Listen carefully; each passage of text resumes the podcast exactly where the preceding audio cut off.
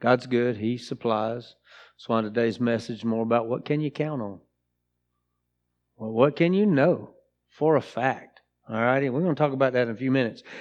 Uh, because as I read the passages, as I, as I outline the passages, as I, I seek to understand what God is revealing to us of Himself. Remember, the Word of God is the revelation of God Himself to us. And so as we study the Word of God, what we get a glimpse of, what we, what we see in the Word of God is God Himself. And so uh, we've been calling the messages uh, the object of our faith, and, and, and now we've got a new, these are new now, because now they've got scripture on the back to kind of give you the focal point of it that, uh, uh, you know, we get, to, we get to follow after Jesus. And so I'm excited about what God's doing as we make our way through Hebrews. Hope you're studying, hope you're reading, hope you're praying about it. So let's read. Hebrews chapter 2, 14 to 18. Here we go. Now, since the children have flesh and blood in common, Jesus also shared in these so that through his death he might destroy the one holding the power of death, that is, the devil, and free those who were held in slavery all their lives by the fear of death. For it is clear that he does not reach out to help angels, but to help Abraham's offspring. Therefore, he had to be like his brothers and sisters in every way, so that he could become a merciful and faithful high priest in matters pertaining to God to make atonement for the sins of the people. For since he himself has suffered when he was tempted, he is able to help those who are tempted. All righty, pray with me. Father, we thank you for your word, and we thank you, God, that indeed you are showing us yourself. God, you want us to know you better. God, you want us to draw near to you. God, you want us to abide in your presence. God, you want us to reach out and cry out to you. And, and God, I'm so grateful for what you've shown us, but what you teach us as we study your word. Because, God, you have indeed shown us yourself. And so, God, as we, God, help us to pay attention.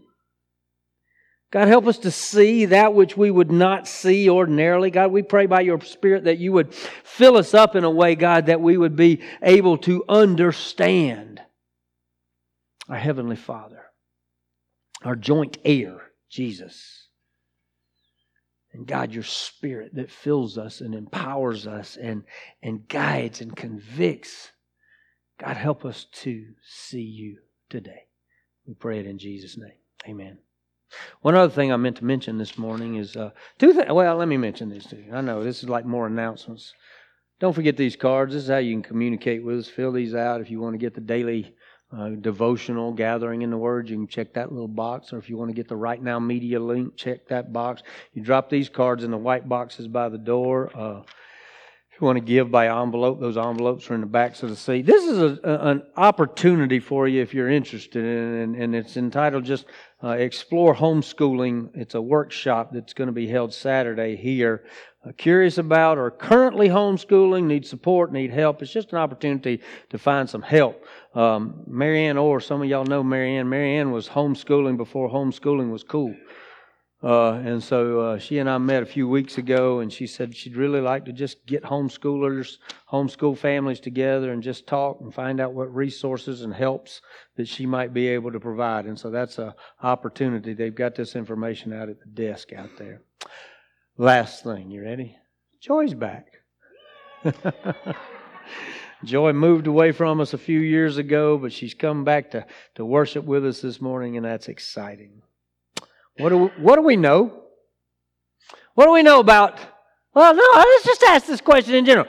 What do we know about anything? Right? I mean, you look at the world around you. Is there anything that we can count on anymore? I mean, I, I look at stuff around. I go, okay, you know what? If I, I'm going to just use a very simple illustration. If I drive to this gas station, I know it's going to be the cheapest. no, it's not. They'll jack it up 10 cents just because it's Thursday. Right? I mean, what can we count on? Well, as we study the book of Hebrews, there's some things that we can count on. Well, first of all, we, I've shared with you, we're not really sure who wrote the book of Hebrews. There's some people who are convinced. Might be Paul. Some say it could be Barnabas. Some say Apollos. Some say it could be some collection of them. Uh, Eli threw out one to me yesterday. What if it's Paul writing to James? I was like, where did you get that from? He said, I don't know. so, so we're not really sure. I mean, there are some people that are heavily under the conviction that it's Paul. There are other scholars who look at the Greek and all that and say, ah, I don't think so. Who's the audience? The audience is obviously uh, uh, people who are knowledgeable and familiar with Hebrew culture and history. But they're obviously Christians who have trusted Jesus, but there seems to be some question as to uh, uh, what are they holding to? Are they holding to their Christian faith, or are they looking forward to going back to a Hebrew standard of law and rules and all that? Now, so, so the writer is saying, look, Jesus is it. Je- Jesus is superior. Jesus is the, the end all be. The, Jesus is the superior message of God to us. Nothing that you've known in the past, nothing that you've known before is, is what Jesus is. The, the, the book of Hebrews teaches us these things. God has spoken. God spoke through prophets, God spoke through angels. But in these days, God has spoken through His Son, who is heir of all things. He is the creator. He is the sustainer of all God's creations. He is the, the radiance of God's glory. He is the exact expression of the essence of God, you see? And so when we look at, at the book of Hebrews, what we're going to keep coming back to is Jesus. We're going to run over here and take a look at it, come back to Jesus. We're going to talk about angels and come back to Jesus. We're going to talk about uh, the, te- and, and we're going to do that all the way through. Because Jesus is superior in every way. Jesus, the Christ, is the one and only God man who could accomplish the purpose, plan, and, and, and, and the progress, progression of God's redemptive story, plan, and purpose going back to the fall. Jesus is king, which means he's just. And as a just king, guess what he has to do? He has to punish sin. If he's going to be just, there has to be punishment. But guess what? Jesus is the only one that has the authority to also be the high priest. So you've got Jesus who is king and high priest who is able to give us justice but also mercy. Because if you look at the Old Testament, you look at the story of the Hebrew people, you've got a just God and yet he kept, he kept giving mercy for sin. So he's not just if he's giving mercy. If he's not punishing sin, then he's not just.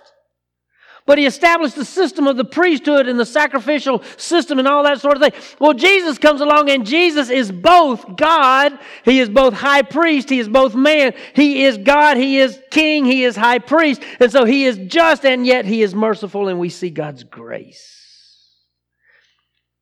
What's the point? Point is Jesus is the faithful highest priest and God.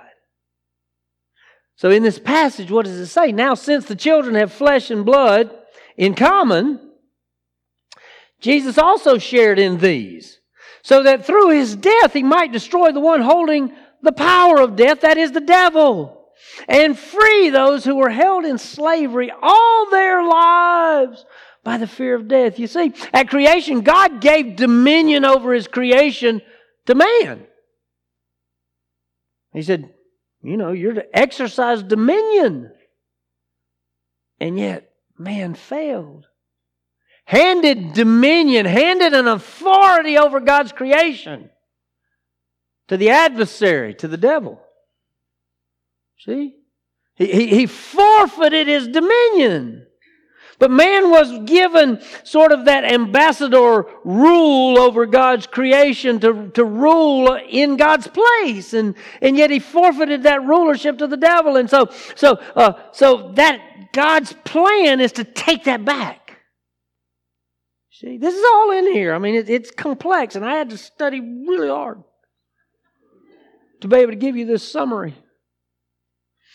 But you see, man forfeited his dominion and, and yet in order for God to, to give man that dominion back, the devil has to be defeated. But you know what? We can't defeat the devil. Mankind can't defeat the devil. Only God can defeat the devil. So God had to become man to accomplish the devil's defeat. You see? God had to become man to recover that dominion and give it back to mankind. So Jesus destroys the devil. He destroys the devil's hold over death. And I love this sentence right here where it's, it's a long sentence. It just runs on and on and on, they tell me in English. It sounds like Paul. It does. It is similar. Now, since the children have flesh and blood in common, Jesus also shared in these. All right? So, Jesus, the humanity of Jesus. Uh, uh, in the first chapter, we see Christ, Christ, Christ. In the second chapter, we see Jesus, Jesus, Jesus. Christ always pointing to his kingship, Jesus always reporting to his humanity. So that through his power he might destroy the one holding the power of death. That's the devil. And listen to this and free those who were held in slavery all their lives by the fear of death. We've been freed, and, and Scott just sang about that up here. I've been freed and forgiven. I'm not going back. Right? And that, that's, that, that's what you. That's it, see? Jesus frees God's family. Jesus frees mankind. See, Romans, I think it's somewhere around chapter 6 or so, it says that we are enslaved to sin and death. See, and Jesus frees us. How does he free us? He frees us by destroying the devil. Now, guess what? The devil's still kind of doing his thing. He's not ultimately destroyed yet, but he will be.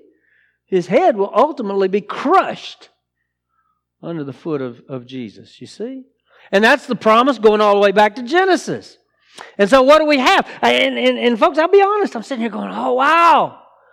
You know, our world can be upside down, but I'm asking the question, what can I count on? Here's what I can count on. God has proclaimed it. God has established it. God has accomplished it. God who sits outside of time says, yes, this is how it works. I've told you before that the Old Testament and the New Testament, the book of Hebrews kind of is the hinge that holds all this together. It is the revelation of God and His work and His plan through Son, heir, King, priest, Jesus. He's the one that accomplished all this stuff. He, he, he's freed us. And, and, and then this phrase right here who were held in slavery all their lives by the fear of death. Y'all, we live in a world that is this is just the way it's going to come out. We live in a world that's scared to death of death. I mean, just like we're doing everything that we can not to go there or to, to somehow avoid death. And, and can I just go ahead and tell you? Nothing works. It's a terminal ending, folks. I didn't do anything to it this time, yeah. Where's Jennifer's microphone? I'm popping again. I put my new mic on and now it's broke again. You see, and so I look around and I go, guess what? You know, I mean, I, I remember as a kid they always said to me, he said, you know, only only things you can count on are death and taxes, right? Remember that, y'all?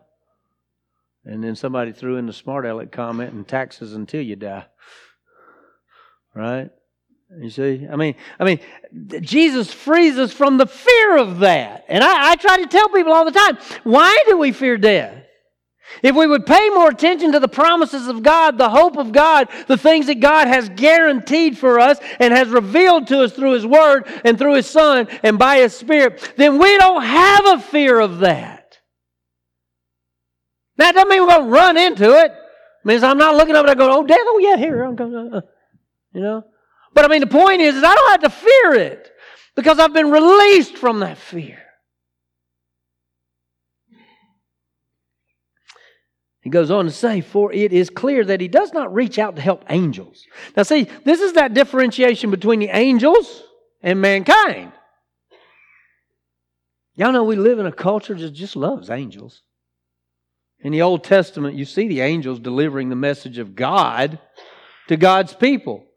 But every time you see an angel deliver a message of God, you know what he's you know what he says? He proclaims God. He proclaims who God is. He proclaims the way God works. He proclaims God's judgment. He proclaims God's mercy. He proclaims the things of God. But we live in a culture that likes to talk about angels going, oh, you can be your own God. Just watch afternoon talk shows. Right? Oh well, and and and and and then we put it in the movies, right? And and I was listening to one preacher this week. He was talking about. He said, "Man, he said, if you pay attention to what I say, uh, I didn't know." He he went through a whole list of all these people who said, "Well, I wrote this book because an angel gave it to me." Uh, I, I, wrote this script for this movie because an angel uh, appeared to me. He went through this whole list. He said, You know what? He said, And in all of those, none of those angels proclaimed God and God's purpose and God's justice. As a matter of fact, a lot of the angels that we see in pop culture today says, Oh, there is no God. You're your own God. There is no judgment. There's no punishment for judgment. You know what? When I hear those kind of things, I think to myself, I think, oh, yeah, but didn't a third of the angels become demons? There's a whole lot of demonic influence in our culture today, y'all. People paying attention to angels, but the wrong ones.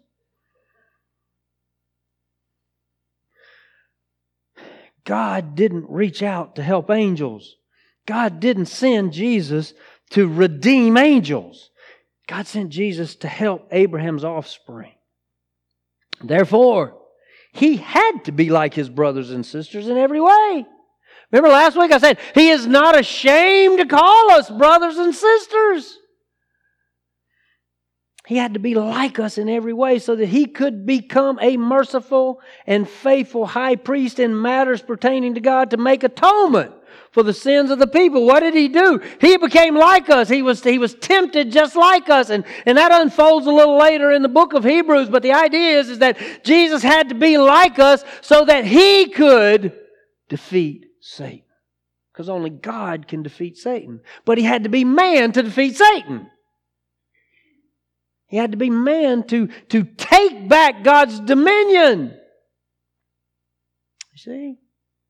For since he himself has suffered when he was tempted, he is able to help those who are tempted. Jesus joined with us. See? Jesus became like us. Here, here's what I love about it, and I, I forget who I heard say this Jesus joined with us in humanity so we could join with him in eternity. He gave us victory, y'all. Yeah, I look around at gas stations and gas prices because I drive a lot these days. I go, man, what, what? You know what I used to could count on? I used to could count on South Carolina having gas prices 25 cents lower than North Carolina. It's not happening now. Matter of fact, South Carolina's gas prices were higher than North Carolina's this past week. Thinking, what happened? I used to could count on just getting across the line and saving about $2.50 because my car only holds 10 gallons. So. What can we count on? What can you know? Here's what we know. We know that, that God has spoken. We know that God has revealed Himself as Father, as Son, by His Spirit. See?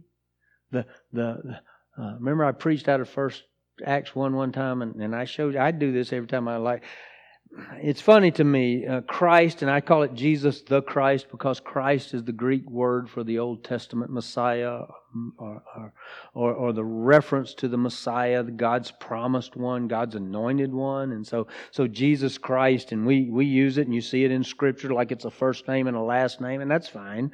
But, but the point is, is that he is, he is God's salvation, the Messiah. That's what his name represents. And we can know that. We can trust that. We can put our hope in that, you see? And so, so, so when I, I look around at the world that is falling apart, folks, the world around us is falling apart. What can I know? I can know that God has a plan and a purpose for His creation, for the redemption of His creation. He has a plan and a purpose for the redemption of mankind. He has a plan and a purpose for me. See? And so how do I how do I get in the middle of that? How, how do I live that out? How do I abide in that revelation of God? See? How do I dwell there? How do I walk in that identity that God has given us in Jesus Christ? See? When I study through this, and, and this is the end of chapter two, so so next week we'll be jumping into chapter three, and and and then it just continues to to amplify these messages. Chapter one and chapter two kind of present the the the the the, the the going forward. Get into chapter 3, 4, 5, 6, up to about chapter 9, and we start to see that, that the, the writer is unfolding this failure on the part of God's people to recognize who Jesus was and is. And so we get about three, about four warnings in here that tell us don't miss Jesus like God's people did. Don't rebel because of unbelief. Don't be selfish. Don't be self centered. Don't go off on your own plan because your own plan is going to lead to death. Okay? Recognize who Jesus is. Recognize what God has done. Know that you know that you know that Jesus is Messiah, Son, Savior, Creator, Sustainer. Jesus, the very exact essence of God, wherein we recognize God the Father, God the Son, God the Spirit, and know that He has revealed Himself to us. You know, I, I'm glad you're here this morning. I see some first time folks here. I'm glad y'all are here. Yay. We'll be back next week, so you come too. Well, my point in that is this there's a lot of you folks that I like a lot. I'd love to hang out with you. Let's go get a cup of coffee because I drink coffee all day long. Right? But to be perfectly honest, transparent in this, I'd rather spend time with God. Please don't be offended by that. I just want to spend time in God's presence. I just want to praise Him. I want to be still and know God. I just want to be there. I want to sit on his lap in his swivel rocker. Right? I just want to be close to God. See, that's what I can know in a world where gas prices have gone through the roof and I don't know who to trust on the television and I don't know who to trust in the street anymore. What can I know? I can know that Jesus is victory. Jesus is my victory. Jesus is really the only victory. And that's what we can know today. Okay? If you don't know Jesus, we want you to know Jesus. I want you to receive the salvation that only Jesus can give us. I want you to trust Him. I want you to live Him. Live Jesus in the world because guess what? The world needs Jesus. And if you don't have Jesus, you need Jesus. Pray with me. Father, thank you for this day, a day that you've given us to rejoice and be glad in you. And I thank you, God, that your word is clear. You are faithful and true, and you have shown us what we could not know otherwise. God, we are finite. You are infinite. God, you have revealed yourself through your word in creation through the body of Christ. God, we can know things that even the angels can't know. So, God, help us to pay attention. And if there's even one here this morning that hasn't trusted Jesus, that doesn't, doesn't know that if this were it, they'd spend eternity with you, then, God, my prayer would be they'd meet, they'd meet Jesus this morning. They'd know you, Jesus. They'd surrender to you. God, as we sing, I pray that we'd respond to you. God, if there are those that want to be a part of what you're doing here at the gathering, then let them come on down. God, we just want to serve you. We want to be near you, and we pray it in Jesus' name. Amen.